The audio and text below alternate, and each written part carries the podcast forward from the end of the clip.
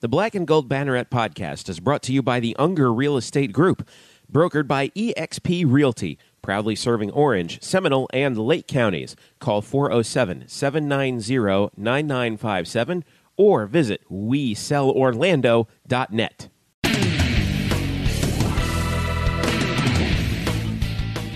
Welcome one and all to the Black and Gold Banneret podcast. Jeff Sharon, Eric Lopez, Brian Murphy with you here as we roll into the month of October. I wanted to say that there was like the crisp bite in the air, but the bite is just the mosquitoes. I mean, it's still freaking hot out, man. Although I felt like we were starting to get a little bit of breeze. Fall is reportedly on the way, boys. I just haven't seen it yet. I've heard that like by next weekend, not this weekend, by next weekend, the highs will be in like the high 80s. Just in time for the middle of conference play. Oh, great. That's improvement. So, we are blackandgoldbanneret.com, SB Nation's home for UCF sports. You can follow us there and on Facebook.com/blackandgoldbanneret and UCF_Banneret on Twitter. Lots to get to. We're going to recap UCF's resounding victory over Pitt and preview the game coming up against SMU. We've also got lots of news to get to for both men's and women's soccer and volleyball, who are off to their very good starts to their conference slate. You can follow us individually at Jeff_Sharon, Spokes_Murphy, and Eric Lopez Elo on Twitter.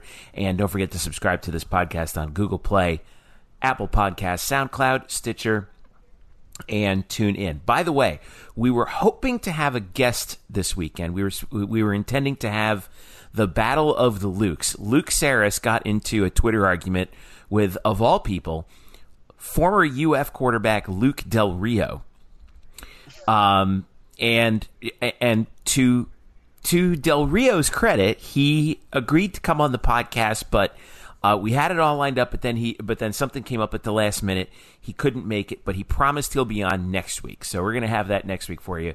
Luke Saris v. Luke Del Rio, and the three of us, I guess, will serve as judges. Please study up. Now, for those that haven't followed it on social media, what is the beef of the Lukes there? Okay, the beef of the Lukes, as far as I have been able to ascertain, is Luke Del Rio does not believe UCF would stand a single chance at all against an SEC team like Alabama. And Luke Saris's contention... Well, you know what? My response to that would be, guess what? Most of the teams in the SEC don't stand a chance against Alabama either. So, that's a bad example. Well, Luke Del Rio would know. He was at Alabama before he came to Florida. He also spent some time at Oregon State, so he spent some time outside of the SEC. I think he has a pretty good gauge on talent on those rosters, and I think he'd be interesting to hear from. We're going to give him a fair airing of his case, and then we will dismantle it. But anyway... that's for next week. Let's talk about this week, or more specifically last week, as UCF football played a Power 5 opponent, Pitt Panthers. Granted, I know, it's Pitt. That's what everyone seems to say. Oh, congratulations, it's Pitt. But it was a 45-14 victory for UCF over the Panthers. Mackenzie Milton with another spectacular game, 6 total touchdowns, throwing for 4, running for 2. He was 18 of 34 for 328 yards, was sacked only once. Gabe Davis led UCF with, he did not lead UCF. Adrian Killens led UCF with 140 yards receiving, including a 71-yard touchdown. Gabe Davis had 4 catches, as did Otis Anderson. As far as the rushing is concerned, Greg McCray led the Knights with 64 on 10 carries. Like I said, Milton ran for 2 touchdowns.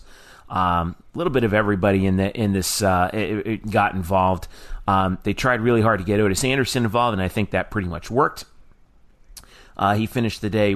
He did have 29 receiving yards and also had some work in the punt return game. Killens had the long touchdown in the second half. UCF pretty much just dominated this game almost from the word go, more than doubling Pitt in total offense, 568 to 272. The Knights punted only twice. And it was just an all-around outstanding performance against, let's face it, an ACC team. Wink, wink.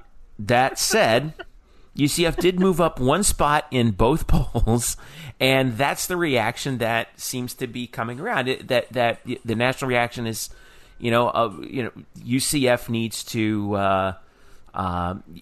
to play more Power Five opponents. Well, they basically do, in my opinion, to Pitt exactly what a team like Clemson or Miami would do to Pitt, and UCF is not going to get the credit for it. And I disagree with that. I disagree. I think they did get what credit. A surprise. Go up. Ahead. No, they moved up. I mean, and also compare that to Miami, who blew out North Carolina. They dropped the spot. So that's a myth. They did move up. Maybe you're not pleased how far they moved up, and maybe we'll get into who do you think they should have moved up over, but they got the respect. They moved up. They were a heavy favorite. Murph said this last week. They were supposed to do what they did. Let's not act like this is some incredible accomplishment. They did what they were supposed to do. They beat the crap out of a bad Pittsburgh team. That's what they did. That's what they were supposed to do. They did what they were supposed to do. They beat an overmatched Pitt team. UCF was a better team than Pitt. They were nearly a two-touchdown favorite over Pitt. So to suggest that this was some incredible accomplishment, they moved up a spot. Like I said, Miami didn't move up a spot. They dropped the spot for blowing out North Carolina. So it wasn't like UCF dropped in the polls or anything like that. They moved up. They beat a team they were supposed to. I'm not really sure why you didn't think they didn't get the proper credit. They didn't get leapfrogged by anybody, but I'm looking at two teams directly ahead of them with one loss, Penn State and Washington. Here we go, the win-loss. Well, both of those teams, and Penn State lost to in my opinion, the second-best team in the country by a point. In a classic game. Number 3, Ohio State, you mentioned. Yeah. Pretty good loss. The other team lost to Auburn in a neutral field. I don't know. Again, this is the problem. Just because a team lost doesn't mean that UCF's automatically going to jump them, especially if they lost to a quality team and a top 10, top 5 team. There was no way that the loser of Ohio State, Penn State, was going to drop that far because they're playing each other. You have to give credit when teams play top-notch competition. So I don't know why people are that bothered by that. I was not expecting UCF to be ahead of Penn State or Washington in the polls. If anything, I'm actually happy for now they're still ahead of Kentucky. I was concerned that Kentucky would jump them, but they didn't, not yet anyway, which I think will happen. If Kentucky keeps winning, they will jump UCF because they will have opportunities to impress in the voters. But that's how this system works. There are teams that are going to leapfrog each other as this time goes on. But I'll say this. The committee has been consistent on this since day one. Just because you're undefeated does not mean that you're going to be ranked number 1 or number 2 or higher than a one-loss team. Look back to the first year when Florida State, by the way, who had won the national title the year before, brought pretty much a majority, if not 90% of its roster back, went undefeated, and they dropped to number 3 in the polls in the playoff because they were, quote, not impressive, and they were leapfrogged by a one-loss Alabama team and a one-loss Oregon team. So this is not news that an undefeated team is behind a one-loss team. I get that. But, Murph, I wanted to bring you in on this too, is that I felt watching that game that UCF was totally dominant against Pitt, and they didn't even really play a perfect game at all. Mm-hmm. That could have been a lot worse if you were Pitt. And just watching the game, it seems obvious that UCF, to me, belongs in the top 10, at least as of right now. I believe they're one of the 10 best teams in the country, if you were going to try and line them up. But... okay. The problem is we probably have about 13 teams that are worthy of that, and I think that's the point, Eric, that you're trying to make. Is this the proper evaluation? Is this team even coming close to peaking right now? Oh, are they coming close to peaking? That's a different question. They can certainly play better in facets, but generally this is very good. I wouldn't want to say they have so much room to improve. Like, when you're winning by like 25, 35 points, that's pretty good, no matter how many flaws, small flaws you can nitpick at. So there are plays that they can, you know, do better. There are small stretches in which they can perform better. But this team is really good. This team is, I'll say this team is better than I initially thought it was going to be coming out of training camp. I don't really care if they're ranked 9th or 10th or 12th in the AP. It's all a fine estimation. Like, so if they were ranked 10th, we wouldn't be having this discussion. That seems really arbitrary and kind of meaningless because it's not the CFP poll. So what are we talking about? I get it. I just feel it feels as though if UCF plays the attrition game, right, and the way things are setting up, they could head into their final two games in the regular season against Cincinnati and USF and still have not lost a game. I think, but looking at the rest of the slate and who's ahead of them, I think it's going to be very difficult for UCF to move up much further than maybe where they are the rest of the way, barring some teams not just losing once but twice. We talked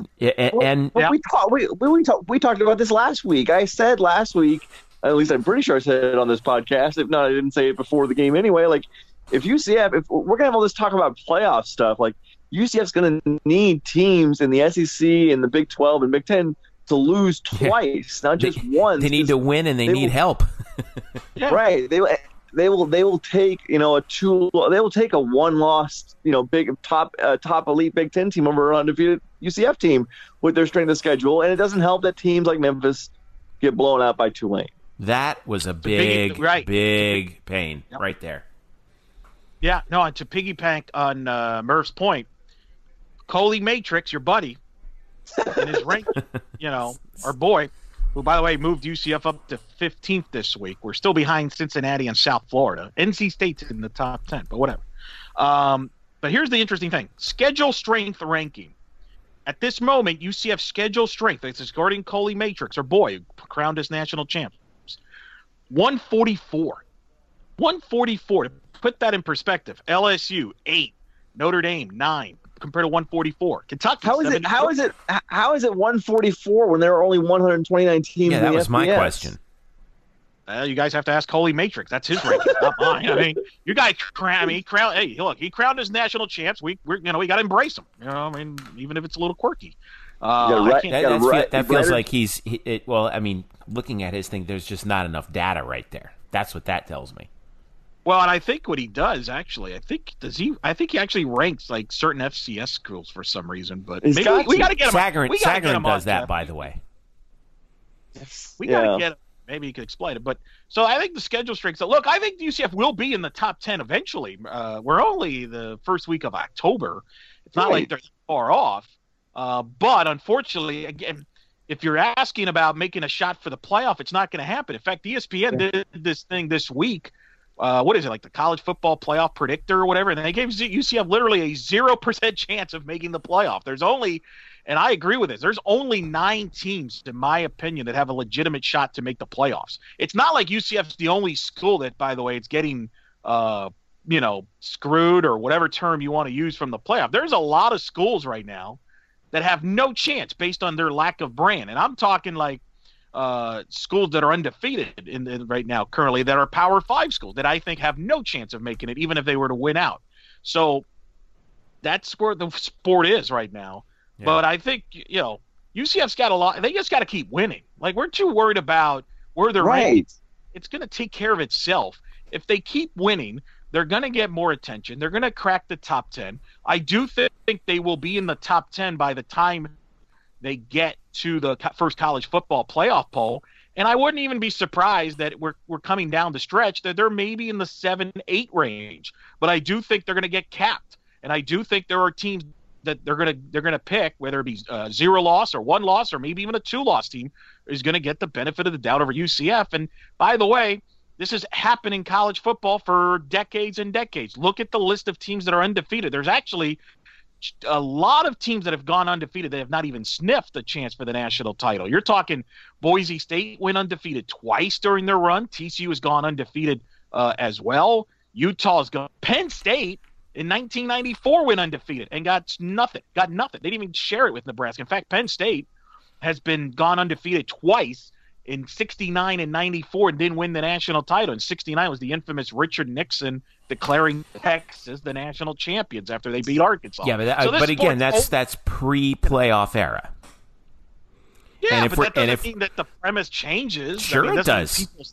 No, it doesn't. The sport doesn't change. They're dinosaurs. They move like glaciers. Look how long it took them just to get to 4 teams. I mean, I've been clamoring for 8 teams for 20 years, and we're not even close to 8 teams. We just cracked 4. I mean, people still think that the freaking, Liberty Bowl means something, for crying out. We're trying to protect the Liberty Bowls of the world. That's why we haven't expanded the playoff. It's a joke. Well, one of the things that we're running into – oh, go ahead, Brian. I was going to say, I'll say before I talk more about this, I'd like to say I hate talking about this. Especially in week 6, where it doesn't mean anything. But if UCF fans want to grasp on something that's more tangible than a CFP bid, which is like you're grasping at straws 4 feet above your head. If you want to look at something that's more tangible or more realistic going forward, just again the ultimate goal, or at least to sort of like not let yourself down at the end, but consider your ultimate goal being the Group of 5 auto bid. And right now, UCF is 12th, and there's no other Power 5 team in the top 25. Now, again, it's the AP poll, it's not CFP, so everything I just said about the rankings doesn't matter because this isn't CFP. Right. But if anything, you could argue if UCF drops a game but wins their conference, they might still get the bid. That's how big of a gap they have now. Yeah, absolutely. If USF loses a game or two, UCF could still lose to USF. Then win the conference and still be above Boise State or whomever else. Yeah. Well, one of the things that's not doing UCF any favors right now is the American Athletic Conference itself this year, which is really on the west side is just turning into a catastrophe. Memphis, who everyone thought would be probably the best contender again to win the conference coming out of the west, they're 0-2 in the league, having gotten bombed by Tulane this past weekend on, I think that was that a Thursday night game? That was a Friday night. Yeah. I knew it was a weekday game, but and they looked bad in that game, by the way, too. Tulane, by the way, that's who's 2-3 overall, but 1-0 in the league. Houston has yet to play a conference game. They're 3-1. They're starting conference play this week. Navy, obviously, 1-1. Right now, at the top of the West, you have Tulane at 1-0 in the American, but 2-3 overall. And also this week's opponent for UCF, the SMU Mustangs, at 1-0 and 2-3 overall. Let's not that record fool you. SMU is a fairly, at least so far to this point, has been a fairly mediocre team. It is a Saturday night game on ESPNU, 7 o'clock at Spectrum. UCF is a heavy, heavy favorite. I'm going to pull up the line here in a second. 24, but... I believe. 24 and a half. Yeah. All right, well, I mean, there you go. Is this a game where Josh Heupel – this is what I want to know, and I think a bunch of fans are starting to ask. Is this a game where Josh Heupel really – takes the dogs off the leash and says, "Let's try and hang 70 on them." Why not? Let's pull a Steve Spurrier. We're 24-point favorites. The over under 75. Let's aim for the over under by ourselves. Why the hell not? I asked Mackenzie Milton about this on Monday because he threw a touchdown pass up 38-7 with 7 minutes left. Yeah, I want to talk about that in a second too. But anyway, go ahead. No, I mean, if you want to get into this now, he basically said at that point, they wanted to still play football. They were still running their offense, blah, blah, blah. It doesn't seem, but really, it didn't seem to me like they really wanted to, quote unquote, rub it in. And, people complain about this offense at sometimes being too bland, especially with the running game with Adrian Killens, but they're still dominating on offense. Like they're complaining about the running game being bland. They're 6th in the country in rushing offense. I don't understand how people complain about this offense. Right. I really don't. So, look. If this is bland, show me. If this is bland, oh, I can't wait to see the real stuff.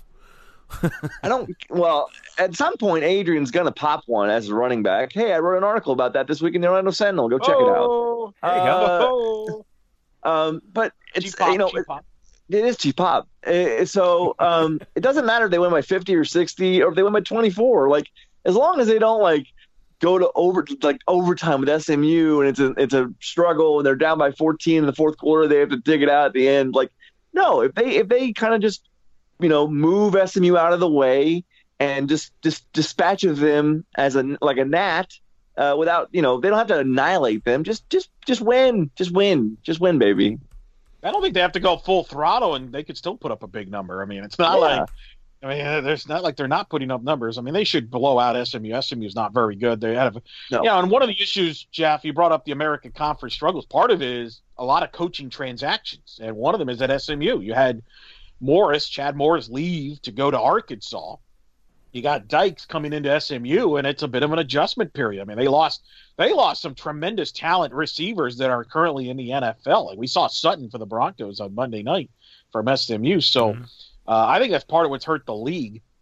But UCF should have no trouble with SMU. If you're UCF, by the way, you got to root for Houston, because I think Houston's the only team in the West that has a chance to make a run and maybe be a top 25 team as a possible opponent in the American Conference title game. I think if you're UCF, you're hoping that Cincinnati keeps winning, South Florida keeps winning, and Houston keeps winning, and you kind of finish at the end of the year with a nice uptick with maybe two or three teams ranked potentially, kind of like you did last year with USF and Memphis at the end of the year. And I agree. I will say too, I think that's what you're going to shoot for, because up until then, there's not going to be anybody else. Up until Cincinnati, if Cincinnati keeps winning, I don't think there's anybody from now until November 17th that UCF will beat that anybody's going to be impressed by. SMU, should be noted, the all-time series is 7-1 UCF. The Knights have won four in a row. Last time these two played was 2014 when UCF beat them 53-7. SMU's only win was in 2011, a 38-17 victory. They played last year. Oh yeah, I'm sorry. Last year, 31-24. Yeah, I beg your pardon. Sorry about that. But prior to that, SMU's the last game between these two was in 2014. Okay. But going back to what it was that you were saying, I was on Wikipedia. I saw the wrong thing. Going back to what you were saying though, Eric, about the schedule, and this is going to make some UCF fans rather uncomfortable, but I don't care because it's the truth. You've got to start. You got to root for USF. You got to root for Houston. You got to root for Cincinnati here on out. And looking at USF's remaining schedule. They're coming off a rather unimpressive 20-13 victory at home against SMU. They're at UMass. East Carolina. Whoop-a-dee-doo. They're at UMass. They're at Tulsa for a Friday night. They're home for UConn, at Houston on October 27th. Everyone's got to circle that date because that's going to be a key game to watch. Home for Tulane November 3rd, and then Saturday they are at Cincinnati in a game that very well could determine who has the inside track on UCF in the Eastern Division, at Temple, and then the War on I-4 November 23rd. So Cincinnati right now looks like this. They are – what happened here? Their schedule looks all messed up. Yeah, there they go. Cincinnati right now 5-0, and they are impressive. By the way, their pass defense is among the best in the country. I think they're in the top 5 in pass defense. They've got they're coming off a whitewashing of UConn 49-7. They've got Tulane, at Temple, at SMU, home for Navy and USF, at UCF November 17th. Obviously, that's such a huge game, for UCF coming in, and then they finish up with ECU. Well, this Eastern Division. I'll go ahead. Another reason to root for Cincinnati beyond just the rankings. I think if Cincinnati keeps winning and UCF keeps winning, let's say UCF's undefeated going into that Cincinnati game, mm-hmm. and let's say Cincinnati has, let's say they have a loss, let's say they drop the USF game, whatever, but they're still having a good year, right? Mm-hmm.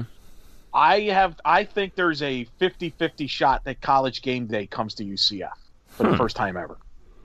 If you look at the schedule that weekend, the main competition, I've studied this, is Auburn and Georgia in Athens. Well, Auburn already has a loss. Who knows? Maybe Auburn has a loss down the road.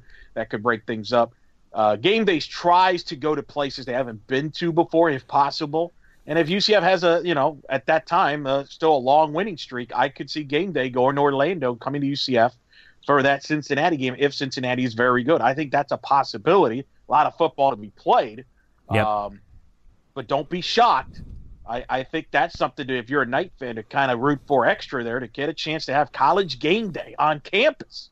Yeah. I think it is in play. I really do. If it has to be UCF going undefeated, and it has to be Cincinnati, has to be very good. For them to do it, because I think they would probably carry that game on one of their family networks, whereas the Auburn-Georgia game more than likely will be a CBS game. So I could see them doing UCF-Cincinnati as a change of pace, especially if they decide that the following weekend they want to do the Iron Bowl between Auburn and Alabama. I could definitely see them doing that. So, you know, something to keep in mind, too, as this schedule breaks out. You probably want to root for Cincinnati, not just to help your schedule, but maybe to get college help the chances of College Game Day coming to Orlando. Here's another thing I should think we should keep a very close eye on is Houston, because it looks like the offense is back for the Cougars. They're 3-1. They haven't scored less than 45 points in any game they've played. The one game they lost to Texas Tech, they hung 49 on the Red Raiders. They just dropped 70 on Texas Southern, as they should have. Here's their remaining schedule. They're this Thursday. We're recording this on Wednesday, October 3rd, so that's tomorrow against Tulsa at home. Then they're at ECU, at Navy, home for USF. That is going to be a huge game on the 27th. At SMU on November 3rd, home for another two straight against Temple, and then Tulane. The Tulane game's another Thursday night tilt, and then they have that game against Memphis on Black Friday, same day as UCF and USF. How much of a threat is Houston looking like right now? I think they're the biggest threat to UCF potentially. They have the offense. In fact, I don't know if people realize, as great as Mackenzie Milton has been, Mackenzie Milton's not the highest-rated quarterback in the American Conference. It's King of Houston. He's been playing at a very high level. I think they have the athletes. We all know about Ed Oliver. I actually think if you ask me who, you know, we've had this discussion, is UCF going to go undefeated? I've maintained I think they got a great chance. Murph says 0%. I think if I handicap the schedule, I think Houston, a potential game against Houston in the American Conference title game, I think would be the biggest risk. I actually am more worried about that game than I am, say, a Cincinnati or Temple. I know some people, I think I would rank it as Houston, Navy, and South Florida in that order, as far as the three toughest games that I think UCF could trip up. What do you say, Brian?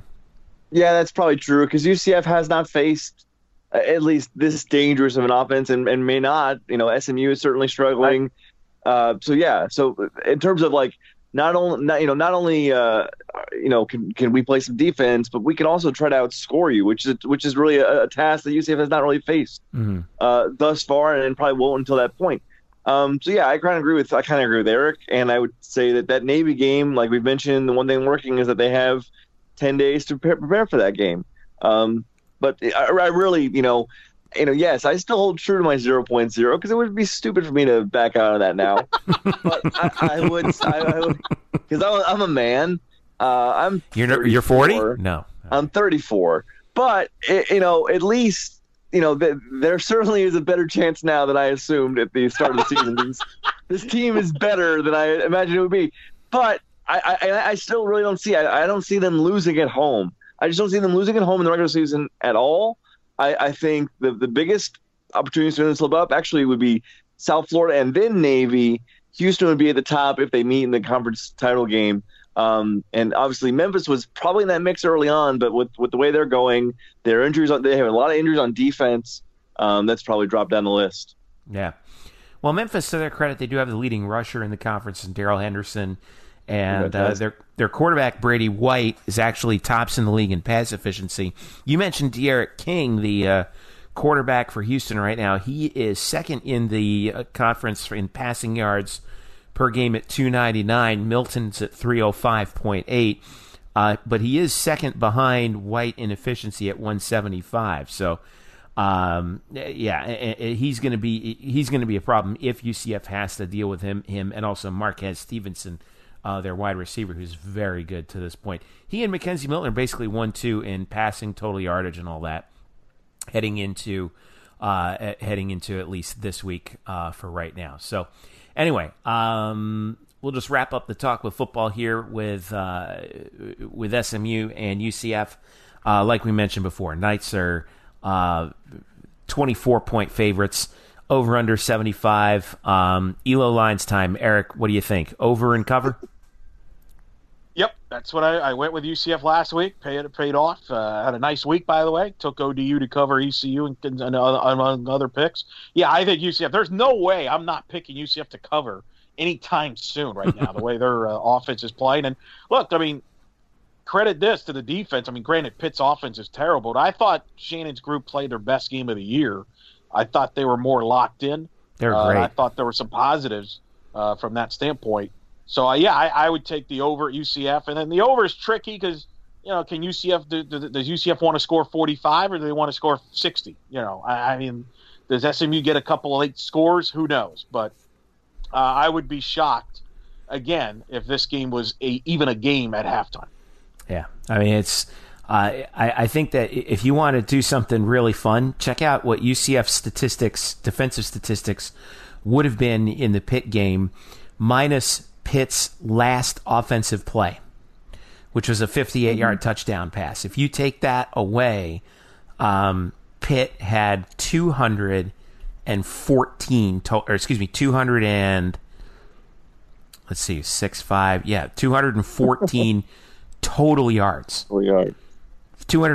total yards on 58 plays, and their only points aside from that were on an 86-yard punt return, which is you know, you gotta sing the praises of the defense when it's merited. Go ahead, Bri.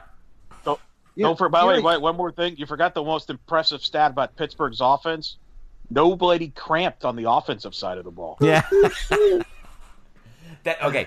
Well, real quick, I did want to touch upon that because we did see some gamesmanship. I think it's just obvious. All right. It's just obvious. There's video of one Pitt player, a defensive lineman, kind of looking over toward the sideline and then suddenly looking like he got – you know, he got a cramp in his. He got sniped. He got sniped.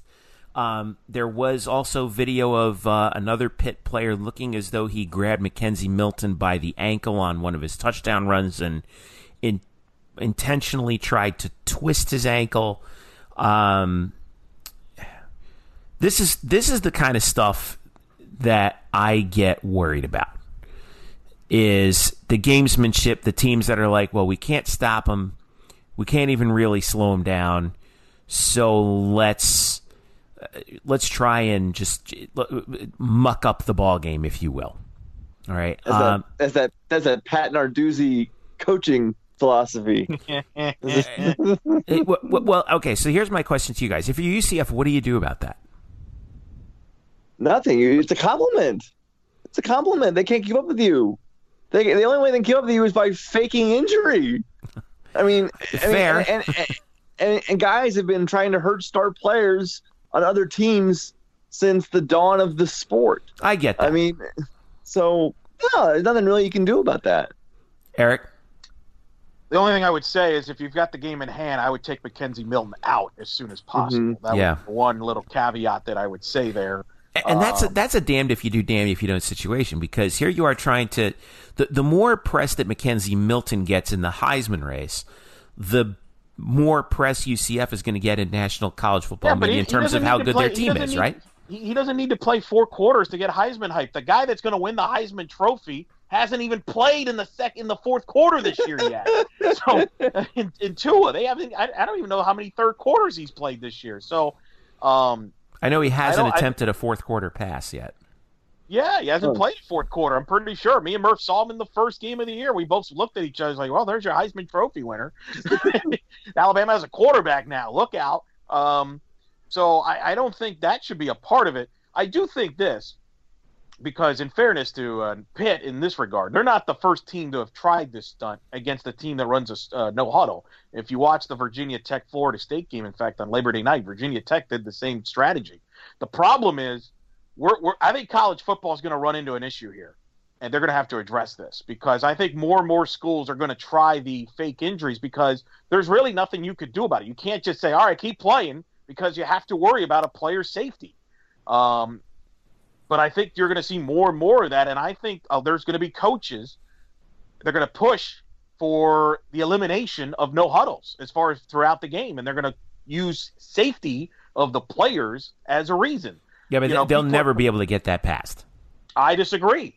You look at the NFL and everybody complaining about worrying about CTE and injuries, and you look at college football with teams running 80 plays a game. I do think in the next 5 to 10 years, I think there's going to be a big push to eliminate no huddles and force teams to slow down the pace for safety. That's what they will use. I know Nick Saban and Jimbo Fisher have been big critics of the no huddle from that standpoint. So I think that's going to be – I think if you see more and more of this, I think in the next 5 to 10 years, you're going to see a push to slow things down, at least for safety purposes. And then maybe then you can – and they've tried to tweak it. They've tried to do it where if an offensive team – makes a lineup change during, then they can allow the defense should be allowed to make a defensive change. So they've tried to meet both ways on this, but it's starting to get out of hand with teams faking these injuries, because this is not just isolated to the UCF Pitt game. This is starting to happen now across the board. Yeah, I don't think I see what you're saying, but I don't think for the sake of the game that they'll ever be able to actually do away with no huddle offense. That's just not going to happen. It's too exciting. It's too fun for the fans. It keeps games interesting, because if you're down, you can come back. It's just it's not going to happen. Now, I could see a situation where maybe they change a rule where you can't snap the ball until 10 seconds through the play clock. Maybe something like that. But that, to me, is the only way you can really govern it. I mean, you can't have the official stand there in the huddle and say, nope, you can't snap the ball yet. Right. I think that's fair. So I don't know. That'll be interesting to see. I just don't think it's going to. And then you're going to get backlash from a lot of the other teams saying, well, how can you tell us, when to run a play when, we're following the rules of the play clock. I think they're going to use the safety of the players. Because you're running all these plays, you're a lot of physical contact. Because here's the thing, to Murph's point, Pittsburgh will not be the last team that's going to try this against UCF. Yeah. No. In fact, I think you're going to see more and more of this, especially in the in the American Conference and moving forward.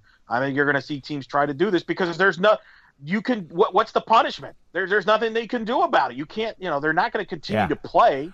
Because of the safety of the players. Yeah, I mean, and you're not going to have an official walk over and be like, get up, son, you're not hurt. Could you imagine? Right.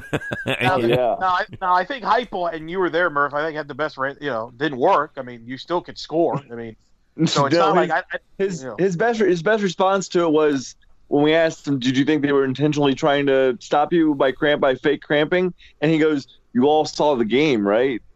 Great. Fantastic. Well, he's right. He's exactly right. So anyway, let's take a quick break. When we come back, we're going to talk about men's soccer, women's soccer, and we're going to talk some volleyball in the RPI coming up. We'll see how Coach Todd Dagenet's gambit has worked. Stick around. The Black and Gold Banneret Podcast is back after this. The Black and Gold Banneret Podcast is brought to you by the Unger Real Estate Group, brokered by EXP Realty. Sam Unger and his team proudly serve Orange, Seminole, and Lake counties, specializing in buying, selling, and new construction. He's a proud UCF graduate, class of 2006, and he's got a special deal going on right now for the 2018 football season. Knight fans, if you work with Sam as your realtor, he will rebate you up to $750 at closing. So if you're ready to buy a new home or sell your current home, upgrade or downsize, Sam and his team have you covered, so you can find the right home at the right price in the right location. So give them a call right now at 407-790-9957. Again, that's 407-790-9957. or visit them on the web at WeSellOrlando.net. Again, that's WeSellOrlando.net. You can also reach them on Facebook at Facebook.com/WeSellOrlando. Get in touch with the Unger Real Estate Group today and make finding your dream home a reality. Hello, Night Nation. I'm Andrew Fegley. And I'm Trey Strelko. Where are we? This isn't our usual spot. It looks like we've landed in the Black and Gold Banneret podcast. Oh, yeah. I've heard of those guys. You know, Nightline has UCF sports covered. Week in and week out, we bring you interviews with newsmakers and in-depth analysis of UCF sports. Subscribe to our weekly podcast on iTunes, SoundCloud, Stitcher, or wherever you get your podcasts. Be sure to subscribe to Nightline on YouTube, like us on Facebook, and follow us on Twitter at @UCF_Nightline. Trace, can we go back to the 1148 studios now and start working on our next all-new Nightline? How do we get out of here? Go Knights! Charge on. Now back to you guys in the Black and Gold Banneret podcast. Welcome back to the Black and Gold Banneret podcast. Jeff Sharon, Brian Murphy, Eric Lopez with you. Blackandgoldbanneret.com is where you want to go. UCF_Banneret on Twitter and Facebook.com/blackandgoldbanneret on Facebook. All right, I wanted to dive in because this has been a really good week for the Olympic sports for UCF. We're going to start with men's soccer, who they won both of their games at home this past week, coming off that 1-0 loss at Temple to start the conference season. They won two. They're 7-2-1 overall. They won a conference match against SMU 2-0. That was key. But then against Jacksonville, non-conference matchup, they got out the truck stick on this team because the final was 8-1. It was every bit as much of a demolition as you could possibly imagine. Cal Jennings, 2 goals. Actually, 4 players each had 2 goals. Cal Jennings, and then 3 substitutes had 2 goals each. Richard Hammond, Walker Dawkins had 2, and C.J. Campbell had 2. Yannick Edel was named the goalie of the week for UCF. But eight goals against JU. It was just crazy, and it was Coach Calabrese's 100th career victory. What a way to get it! We knew that this team was going to have some offense coming into this year, but the way that they did that was really impressive. So right now, the Knights are at 1-1 in the league. They are tied for third with 4 other teams, if you can believe it. UConn and USF are 1-0-1 in the American right now. But the thing you want to look at is the RPI. UCF right now is 35th in the RPI, and among AAC teams, they are 2nd. UConn right now is 15th, and that game is starting to loom large as UCF does play UConn Friday, October the 12th.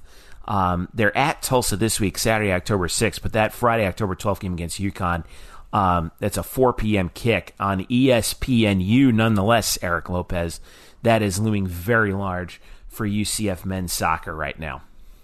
It is, and we've talked so much about the football offense. How about the men's soccer offense? Still number 1 in the country, shots per game, top 20 in goals per game, points per game. I mean, this team is just a juggernaut offensively. Yeah. Not to mention Cal Jennings, by the way, who's tied for third in the nation in goals with 10.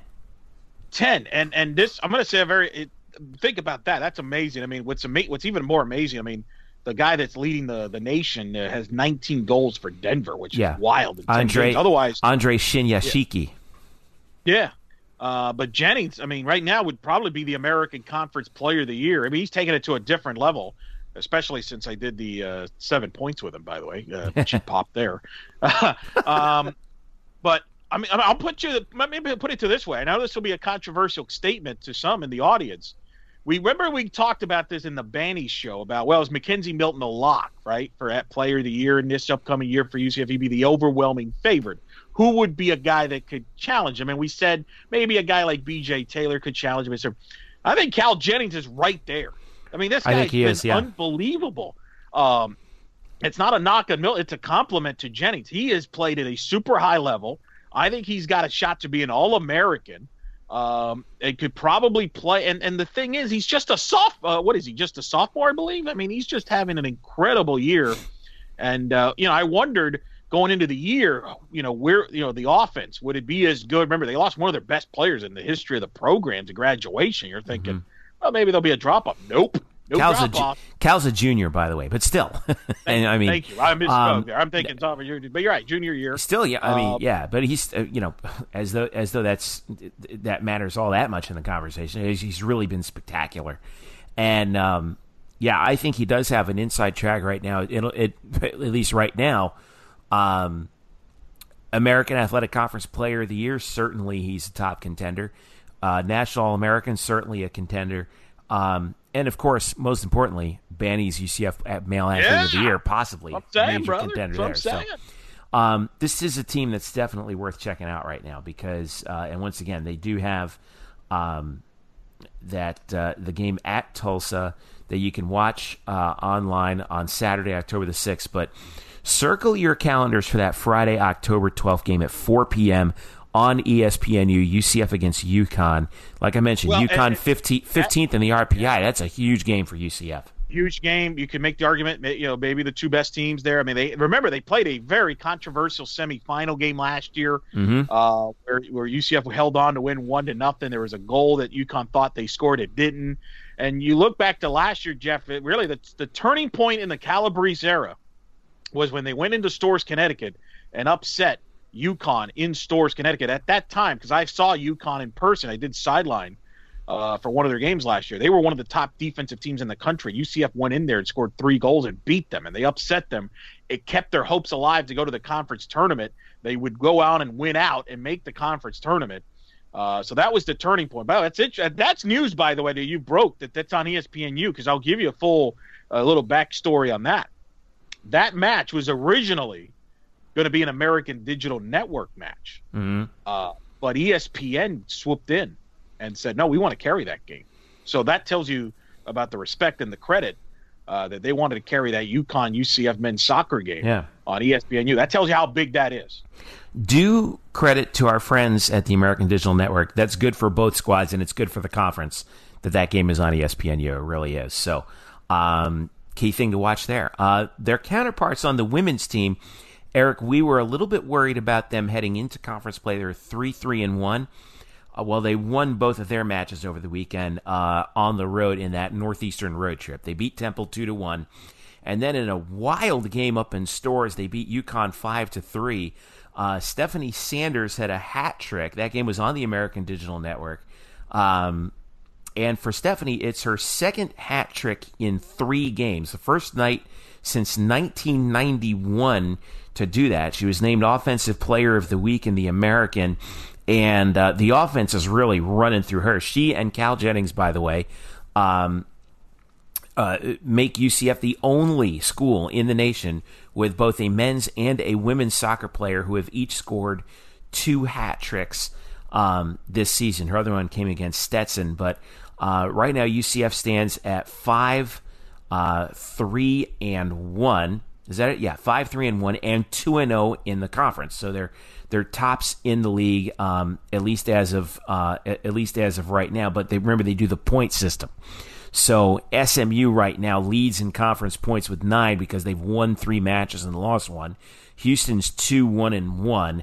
So they have 7, and then UCF, Memphis, and Temple are all tied with 6 points. But this is one of those situations where we were worried about them heading down the stretch a little bit, but at least things are starting to pick up. Right now, their RPI though right now, Eric, is 81, and that's the real concern I think right now for Tiffany Roberts Sahadak. It is absolutely a concern. Who would have thought at the beginning of the year? We talked about all these teams. And the team that's in the biggest jeopardy of missing postseason would be the women's soccer program. Because I think men's soccer is in good shape to make the tournament. We'll get into volleyball in that situation. They're in great shape. Obviously, football. Soccer is the one that's kind of in a jeopardy. And it reminds me a little bit of what happened with softball this past year, where they have some quality wins, but they also had some losses that hurt their RPI, some results that really hurt the RPI. And I actually talked to our friend Chris Henderson, who's been on this podcast. He's like he's the guru in women's soccer. I mean, he's like the Joe Lunardi. He knows inside out. He's both the Joe Lunardi and the Woj of women's soccer, combined. Correct. And I talked to him, and he's concerned that the American Conference might just be a one-bid league this year. They had some bad results over the weekend. South Florida, who was the defending conference tournament champions, were upset at Temple. They lost to Temple, so their RPI dropped significantly all the way down to 73, for example. Right now, you look at the RPIs, Memphis is in the best shape at 13 with a 10-1 record. Yeah. And then you go all the way down to Cincinnati at 46, who, by the way, UCF plays this weekend. That's a big match. So UCF's got to go on a roll here, Jeff, and get some wins. That's the good news. If you get some wins there, that could go up. But that is certainly nervous, and there's no room for error. I mean, I think you have to not – I mean, the good news is they're going to go try to win the conference title anyway, but they may have to win the conference title to get in. I don't – It's a weird year in the league. I think it's a down year. It's a kind of a very bizarre year. Do you think they have to run the table? That's a great question. You know, I pretty close. Because there are four teams ahead of them in the RPI right now. You mentioned Cincinnati at 46, who they play not in their next game, but the following game. They're playing Thursday, 7 p.m. against East Carolina at home, and then Sunday at 1 against Cincinnati. East Carolina, right now is 1-3 in the league, 6-4-2 overall. You know, not overly spectacular. But you mentioned Memphis at 10-1.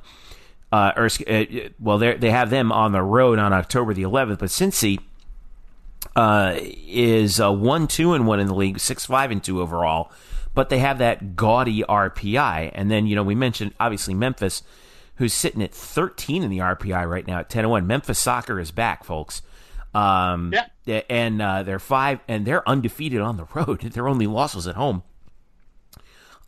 They're looking really, really sharp right now. So you do have four teams ahead of you.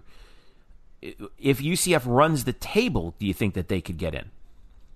Yeah, I think so. I because you would have had to have beaten Cincinnati, Memphis. I mean, in talking to Chris, I think Memphis right now is the favorite in the league. Mm. But if UCF were to, I think we're going to know a lot about this team after this, the Cincinnati match and the Memphis match. But more importantly, don't trip up in a game that you're supposed to win, quote unquote. Don't have a draw. That's the other thing you have to watch out.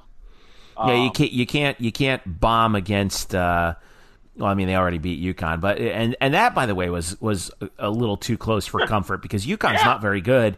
And granted, okay, it was on the road, but 5-3, it's a little bit closer than you're probably expecting. But you don't want to trip up against ECU. You don't want to trip up against Tulsa. Right.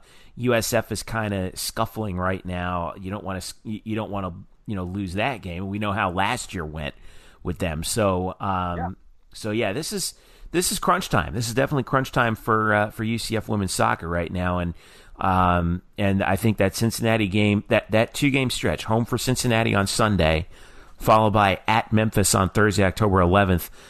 No word on any television for the Memphis game, but, man, those are two huge matches back-to-back. Yeah, I think after those two matches, we'll have an idea of where this team's at and what their aspirations are for the postseason after those matches. I think we'll have to reevaluate after that and see where they're at. If they are undefeated at that point, then I think we're in good shape. I do think they get the benefit of the doubt if they're in the bubble because of their tradition.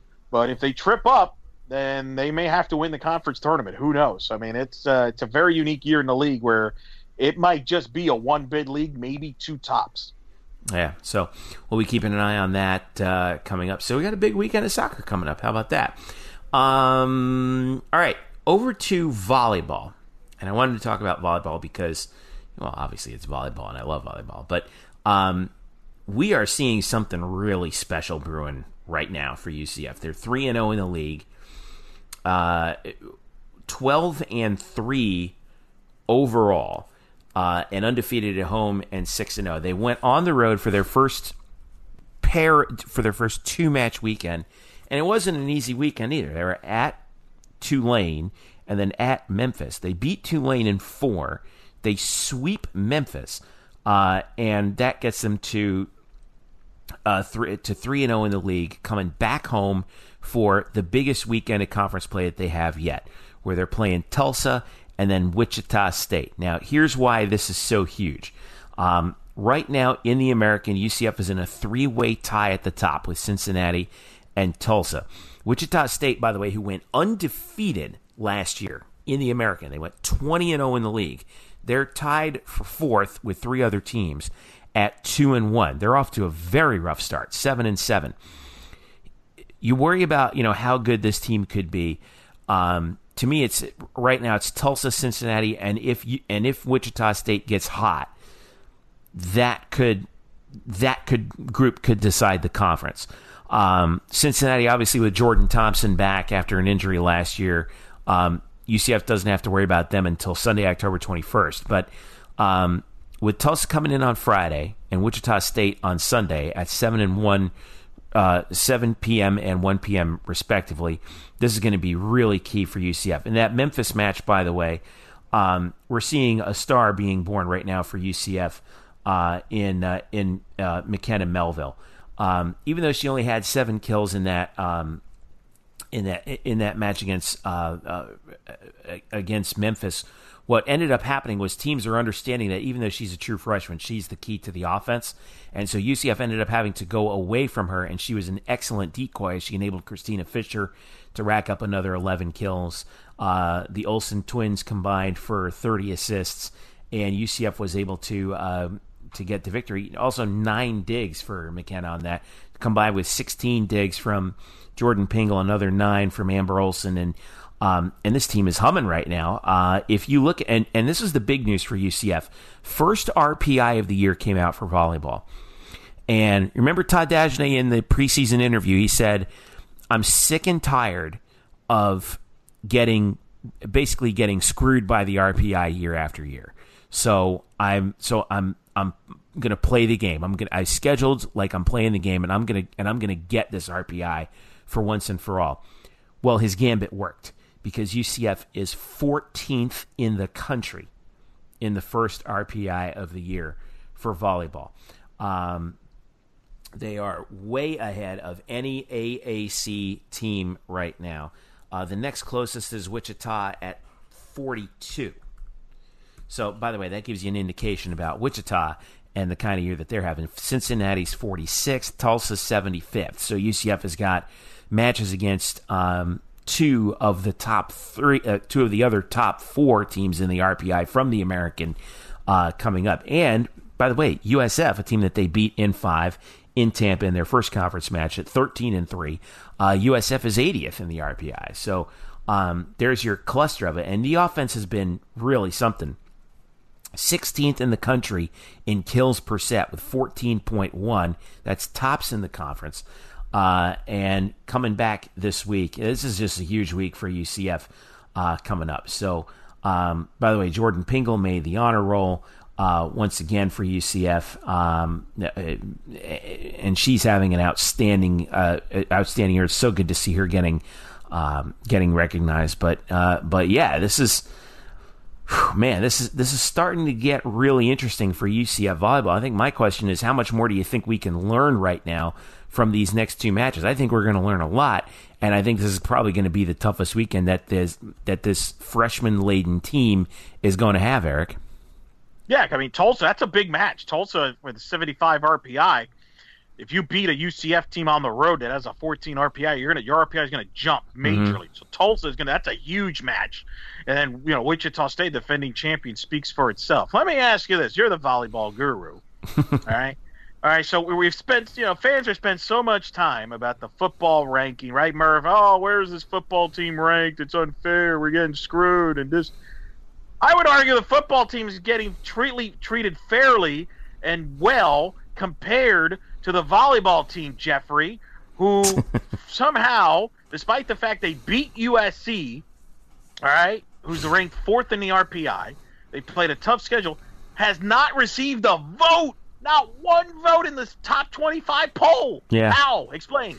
They were receiving votes earlier this year, and they're not anymore. Now, bear in mind, they beat USC, and in the following match, they probably should have beaten Florida.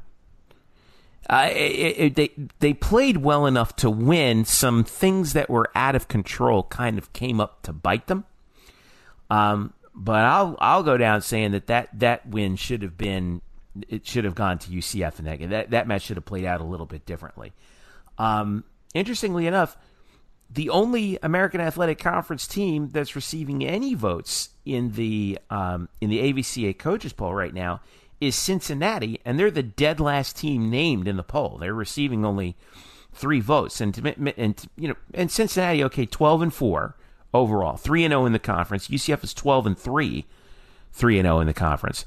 But Cincinnati has Jordan Thompson, and UCF does not. And that's why people are paying more attention to Cincinnati than they are to USF. I'm really looking forward to the first time that those two teams match up, because these two matches this weekend, followed by the at Cincinnati match on Sunday, October 21st, we could see a real coming out party for UCF in the national profile. For the Olsen sisters, McKenna Melville and Christina Fisher, to see what they're able to do. By the way, Cincinnati does come here also on Friday, November the 9th. So that's another date that you want to circle on the calendar.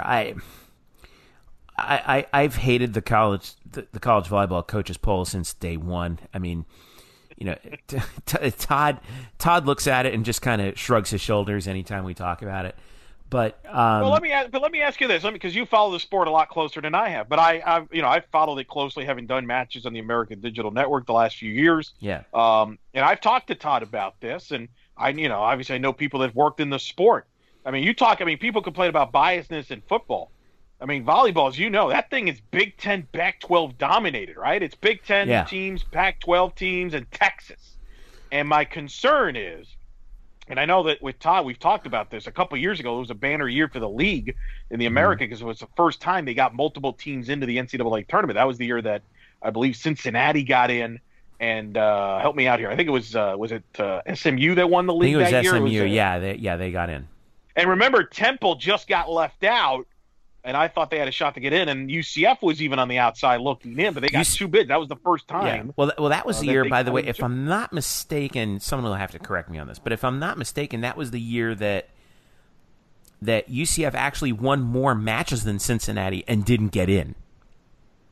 Right, because the RPI. Right. Cincinnati had a higher RPI, Jordan Thompson, and like you mentioned. My concern is the American going to be getting multiple bid league? Like, does UCF have to win the league just to get in? Like, the RPI looks good, but do you trust the committee, Jeff, if UCF doesn't win the league, that they can get in as an at-large, as a possible second team from the American Conference, based on what you've seen from committees in volleyball? Well, I want to point out a couple of facts this year that stuff is all screwed up in college volleyball right now. You have BYU right now, number 1 in the country, who, by the way, is in neither the Pac-12 nor the Big Ten. Although you do have Stanford at number 2, and then Nebraska, Big Ten, Texas, Big 12, Minnesota, Big Ten, Wisconsin, Big Ten, Illinois, Big Ten, Pitt, ACC, Penn State, Big Ten, Creighton, I forget, Florida, SEC, and then Southern Cal, Pac-12. Purdue's also in the top 25, as is, and then you have your Pac-12. It's kind of a down year for the Pac-12, if you can say that, because they still have 5 or 6 teams ranked in the top 25. But what we know is that the coaches poll doesn't matter. What matters is the RPI, and Todd's been talking about this. By the way, we've said before, obviously college basketball has replaced the RPI with some other opaque rating system that they created for themselves. It'll probably follow suit in other sports as well. I would imagine that it would, at least in volleyball. But the gambit is working, where Right now, UCF is 14th in the RPI. Now, I would imagine that if they were to maintain an RPI high enough such that they would be a virtual lock to get into the tournament, well, in order for them to actually maintain an RPI that high, they would, mind you, they play each team in the conference twice. They're the only team. They're the only team that does that in the fall sports. They would probably end up having to split against Cincinnati, split against Wichita, and probably you can't have any bad losses. Yeah, you can't have and you can't have any bad losses. That's the other thing. Like you're gonna have to sweep Temple. You're gonna have to sweep Memphis. You're gonna have to sweep SMU. That road trip out to Wichita State's brutal, but I think that this week is the must-win weekend. You got to win. I think you got to win these two matches, not just to serve notice to these other two teams, but to make sure that you maintain your RPI at this level through the first match against those teams, and then let the chips fall where they may. I do think you do have to. And you also want to take advantage of the 3-0 start on the road. You don't want to give that back by dropping a match at home. You want to take advantage of that. You've talked about it. It's tough enough to win in the road in any league, let alone a league where you're playing teams home and home. Mm-hmm. And to go 3-0 on the road to start your league play with now the majority of your conference games at home, the last thing you want to do is give some of those back. Yeah, and if you can defend the home court, right now there are only 3 undefeated teams at home in the American. UCF is one of them at 6-0. Tulsa is 7-0 at home. And Wichita State is only 2-0 at home. They've played 5 matches in neutral sites and 7 on the road. But obviously that's going to even itself out over the course of the conference year. I just think that in a year where Wichita's scuffling a little bit, they look human. Last year they didn't look human. They look human this time. You've got a Tulsa team that's back and making some noise. Cincinnati is back on top. You've already sent notice to everybody by beating USF in Tampa. Now you got to really hammer down and try and get this Tulsa-Wichita weekend in the bag at home, because again they are going to be two very tough teams to beat on the road. Man, that's going to be tough one way or the other. But if you can split home and home against the top competition that are up there in the RPI, they'll be able to maintain that RPI heading into the end of the year. Remember, there's no volleyball tournament, so I think that it's much more likely right now that soccer's a one bid league than volleyball's a one bid league. This, at least this year. But of course, I could be wrong, and I've been wrong in the past. So anyway, never. I would just like to say Jeffrey has never been wrong, but now I'll go back to being silent. That's false. That's false. I've been wrong before. Everyone knows I've been wrong. It's happened. But before. I agree with you. By the way, on paper, to me, and I don't know if this has happened before. Maybe that year that the volleyball had 2 bids, but this might be the first time that I can remember the volleyball is a stronger league than women's soccer in the American. I think they've been on a par on a couple years in the past, but this is I think that this is the strongest overall that they've been if you combine them. If that's I agree, because that's what you're trying to say. I mean, we've seen. I think the American in volleyball is capable of having a 3-bid league this year. Yeah, I just don't know if the committee's willing to do that. That's my concern. Well, that's the thing. I think that when it comes down to it, I do think that the 3 teams that are definitely going to be worthy, assuming everything plays out the way I'm thinking it will play out, and everybody stays healthy, it's going to be Cincinnati, it's going to be Wichita, it's going to be UCF.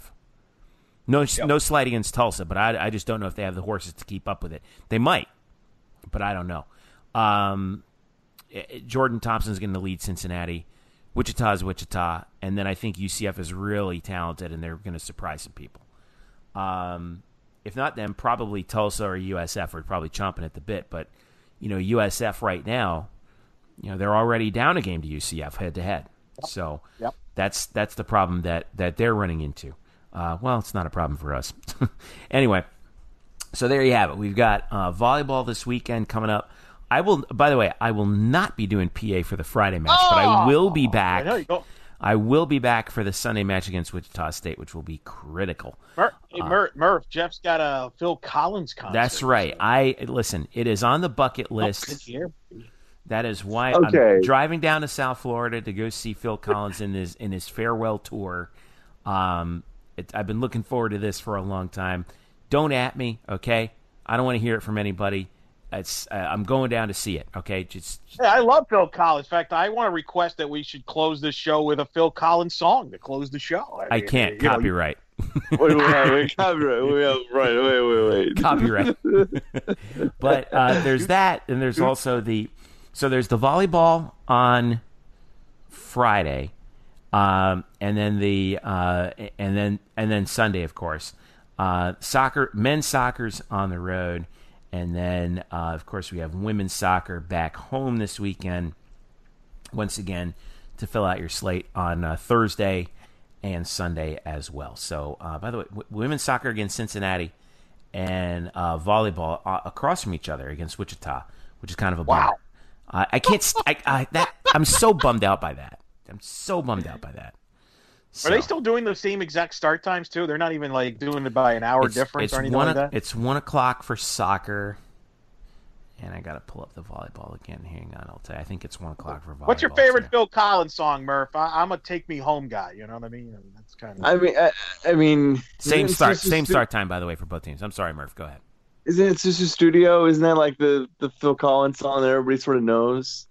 There's plenty, brother. That's the answer to the question. The question is... which one is your favorite? Well, first of all, I'm not a child of the 80s, but I do want to say this about Phil Collins. Wait a second. How old are you again? I'm not a child of the 80s. I was born in 84. I was born in 83. We are children of the 80s. I don't want to hear it. Absolutely not. I'm absolutely not a child of the 80s. I grew up in the 90s. I don't even remember anything until 1988. My first memories of life aren't until the 88. Oh, my gosh. Dodgers World Series in 88. Yeah, my dad hated it. My dad hated that World Series. But no, Jeff, you know, Phil Collins is like debilitated, he's broken down. He's well, he can still sing, but he can't play the drums anymore, which makes me very sad because I myself play the drums, and I actually more or less learned to play the drums by watching him, watching concerts of him with Genesis and solo, and that makes me very sad that I won't be able. However, his son Nicholas, who is 17 years old, is actually serving as his drummer on this tour. Right. And, no, yeah, I know. All right, so I've been doing a little YouTube deep dive on Nicholas Collins' drumming ability. This kid can friggin' bring it. Right. He's really good and sounds exactly like his father. I just didn't know if you understood that, the Phil Collins you're getting is not the Phil Collins of the 80s. He has to sit in a chair for the entire 3 hours. But then again, a couple weeks ago, I was at Paul Simon for his farewell tour. Yes. Paul Simon's not the same Paul Simon, but it's still Paul Simon. They're on my bucket list. I got to go see these guys before they, kick the bucket. In defense of Murph, I mean, Phil Collins' best stuff was kind of past his prime by the time Murph started paying attention in 88, 89. I mean, most of Phil's strong stuff was early to mid-80s. I mean, In the Air Tonight. Yeah, the both. Hold up. I will come in with the Both Sides album being my favorite album, and that was 1993. Okay. So I don't care about Genesis or Phil Collins. What I want to point out here is that Jeffrey started drumming because of Phil Collins, correctly? Correctly, yep. I did start drumming as a child as well. I started drumming in the fourth grade because I was inspired by Dave Grohl of the band Nirvana because I'm a child of the 90s, Jeffrey. 90s for me, not the 80s. Get the 80s out of here. That's awful. Wow. No. Dave Grohl is your guy because you're in L.A., not because you're a child of the 90s. That's why. What? Isn't Dave Grohl in Nirvana Seattle? There was a Seattle scene, bro. That was his Nirvana days, but still West Coast. And then when he was with the Foo Fighters, they moved down to Los Angeles. I'm 7 years old when I like Nirvana. Nobody who's 7 years old says, "I hope I know what city this band is from."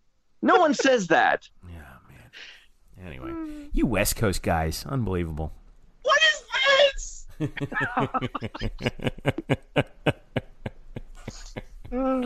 right. We have a by the way, new idea for a podcast as we break down music for the 80s and 90s. I'm sure everyone will listen to that. So, all right. Yeah. Let's wrap this thing up here. Elo, what do you got this week? I don't know how I'm supposed to follow that. I don't know how I'm going to follow that. You don't have to. I might just play some Phil Collins, and kind of, and then, play some, Foo Fighters and compare. I don't know. What do I have? I don't know what I have on store. Actually, you could go right now to blackandgoldbanneret.com and check out my piece on the TV numbers for the UCF Pittsburgh. Kind of a mixed bag on that. On the television numbers there, they had over 200,000 viewers there for the game. It was okay. It's not great. Okay for ESPNU standards. Still pretty good, low. Pretty good. That included the streaming numbers too, right? Yes. ESPN Now includes streaming numbers on that. It was the third most watched UCF game ever on ESPNU. Obviously, the most watched was the UConn game opener this year. The South Carolina game from 2015. So from that standpoint, it was good, but no, not as big of a number. They usually draw a little better in that time slot. But again, it's a tough time slot, 3:30. You're going up against a marquee CBS SEC game. Do you think that was also because they were playing, like it was Pitt dragging it down rather than UCF?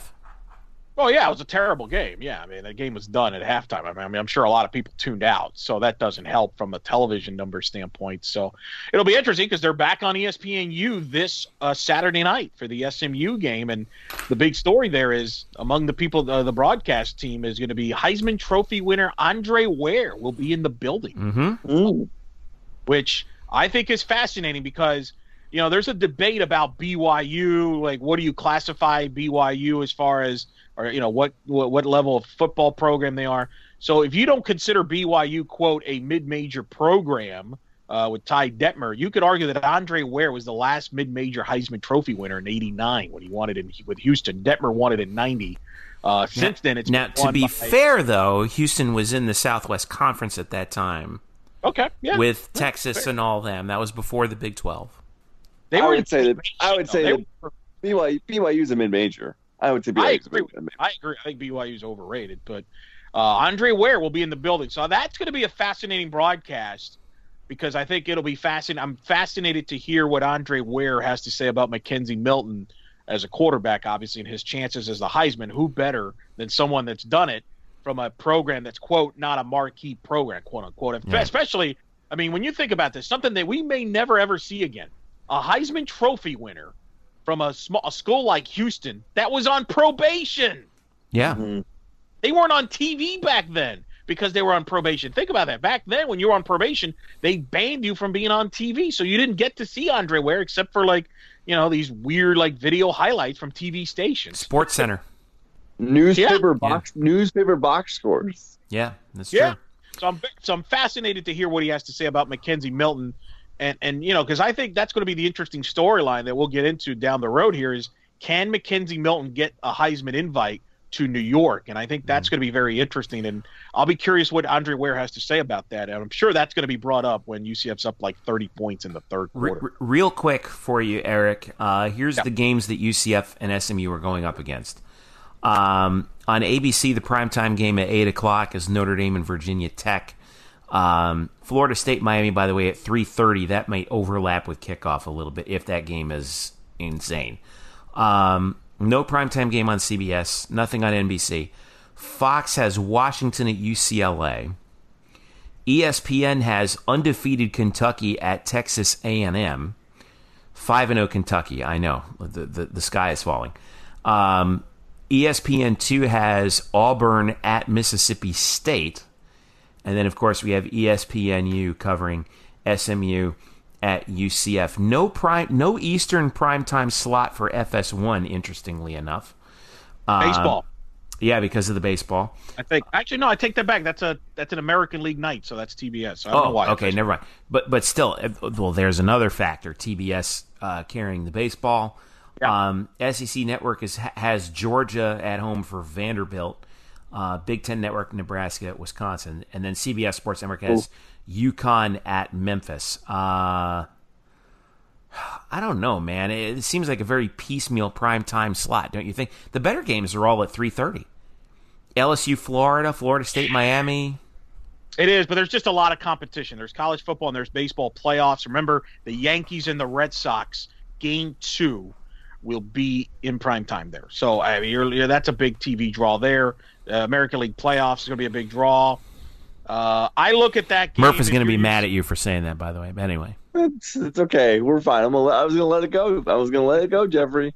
Okay.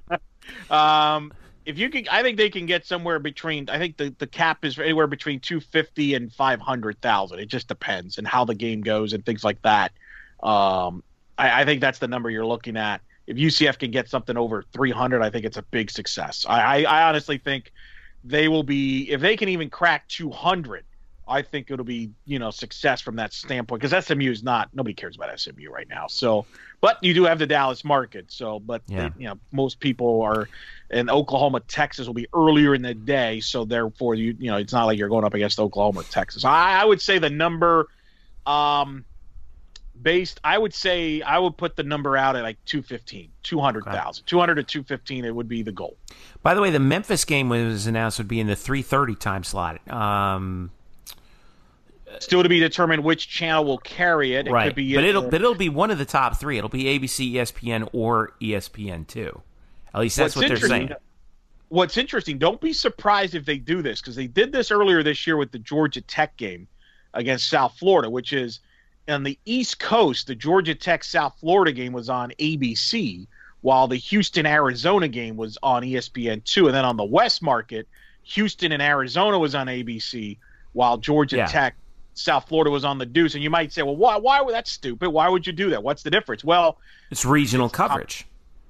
It's regional coverage and ABC. There's still way more people that have ABC in their homes than they do ESPN2, especially people that don't have cable. Just, you could still get ABC without cable. And there are still people that do that. Mm-hmm. So that there's about a 20 to 25 million homes difference at least between ABC and ESPN2. So that is significant.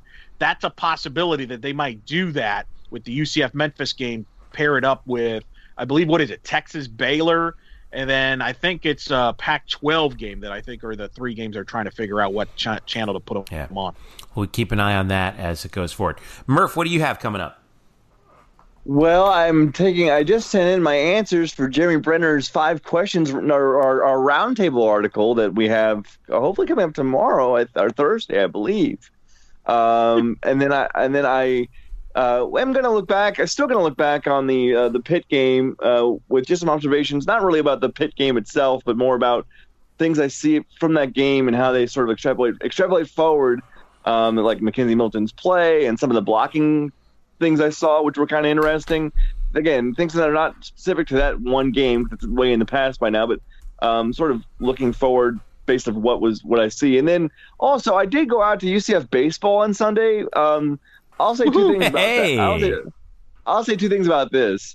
One, so UCF baseball kicked off its fall ball season on Sunday, and they played Seminole State, and they got down, I think, 3-0. In the second or third inning, and someone tweeted at me that if they lose this game, they should fire Love Lady, which is great. It's great. Wow. But anyway, fortunately for Love Lady's job status, they came back and won a glorified practice that they quit in the eighth inning, and they said, "Okay, we're done." We've learned enough. Thank you. It took 3.5 hours, so totally standard pace. There were 9 errors, so perfect. But I will say, for free admission, even for a glorified scrimmage, there were quite a few people there. Like there was more people there for that scrimmage than there were for some Sunday baseball games during the season. I'm not kidding. So that was kind of entertaining. It made it more fun to be there. I'm gonna have, even though we're like 4 days past it, I'm gonna have a little write up on that still, because not really about the game, but Anthony George came back. Anthony George played in all of one complete game last year. He was hurt in the second game of last season, and then was out for the rest of the year with a knee injury. He came back, and again, it's practice, but he homered in this practice. So it was good to see. Practice, man. We are talking about practice, and we're writing about practice. And hey, whatever, it's sports. Sports. We've got. Here's what I've got. I actually had a couple of interesting things pop up this week. First of all, I want to direct everyone's attention to Derek Warden's photo gallery this week. He got a new camera for the Pitt game.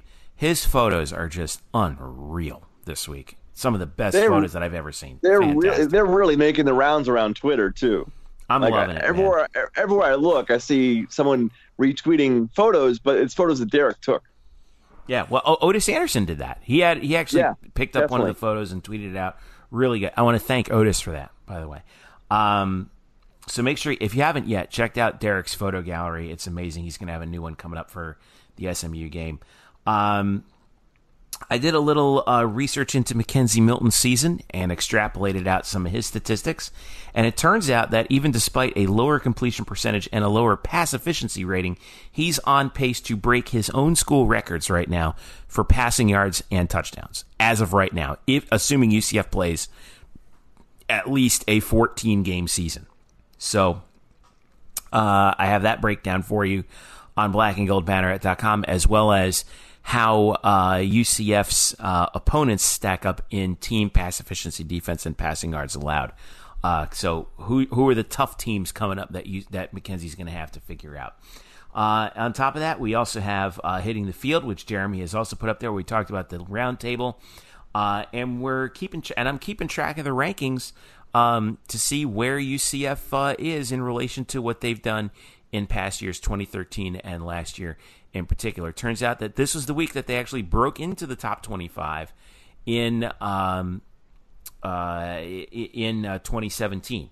So, hey, 13-spot head start, not too bad. So be on the lookout for that. We'll also have our live thread of the game against SMU coming up on Saturday, and plenty more as well. Luke Saris is going to have his preview. I mentioned the roundtable from Jeremy Brenner. Lots coming up here on blackandgoldbanneret.com this week. So make sure you follow us there. Follow us on Twitter at @UCF_Banneret and Facebook.com/blackandgoldbanneret. And follow us individually. I am at Jeff_Sharon. Eric Lopez is at Eric Lopez Elo. And Brian Murphy is at an emergency room here soon if the Yankees don't close this game out. See what I said? I told you, Eric. I told you. But if you really care to follow me on Twitter, it's at @spokes_Murphy. So, yeah, you're not the only one. I'll probably see you there if this keeps up.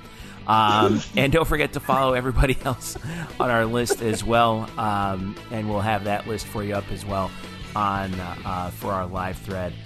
Saturday, 7 p.m. kickoff. We start an hour before the game, getting you ready for UCF against SMU. Download this podcast on Google Play, Apple Podcasts, SoundCloud, Stitcher, and TuneIn. If you don't already, make sure you tell your friends. Leave us a rating. It really does help us in the ratings and helps other UCF fans find us as well on those various podcast platforms. So for Eric Lopez and Brian Murphy, I'm Jeff Sharon saying thank you so much for listening. This has been the Black and Gold Banneret podcast. We'll catch you on our live game thread Saturday night for UCF and SMU. See you then.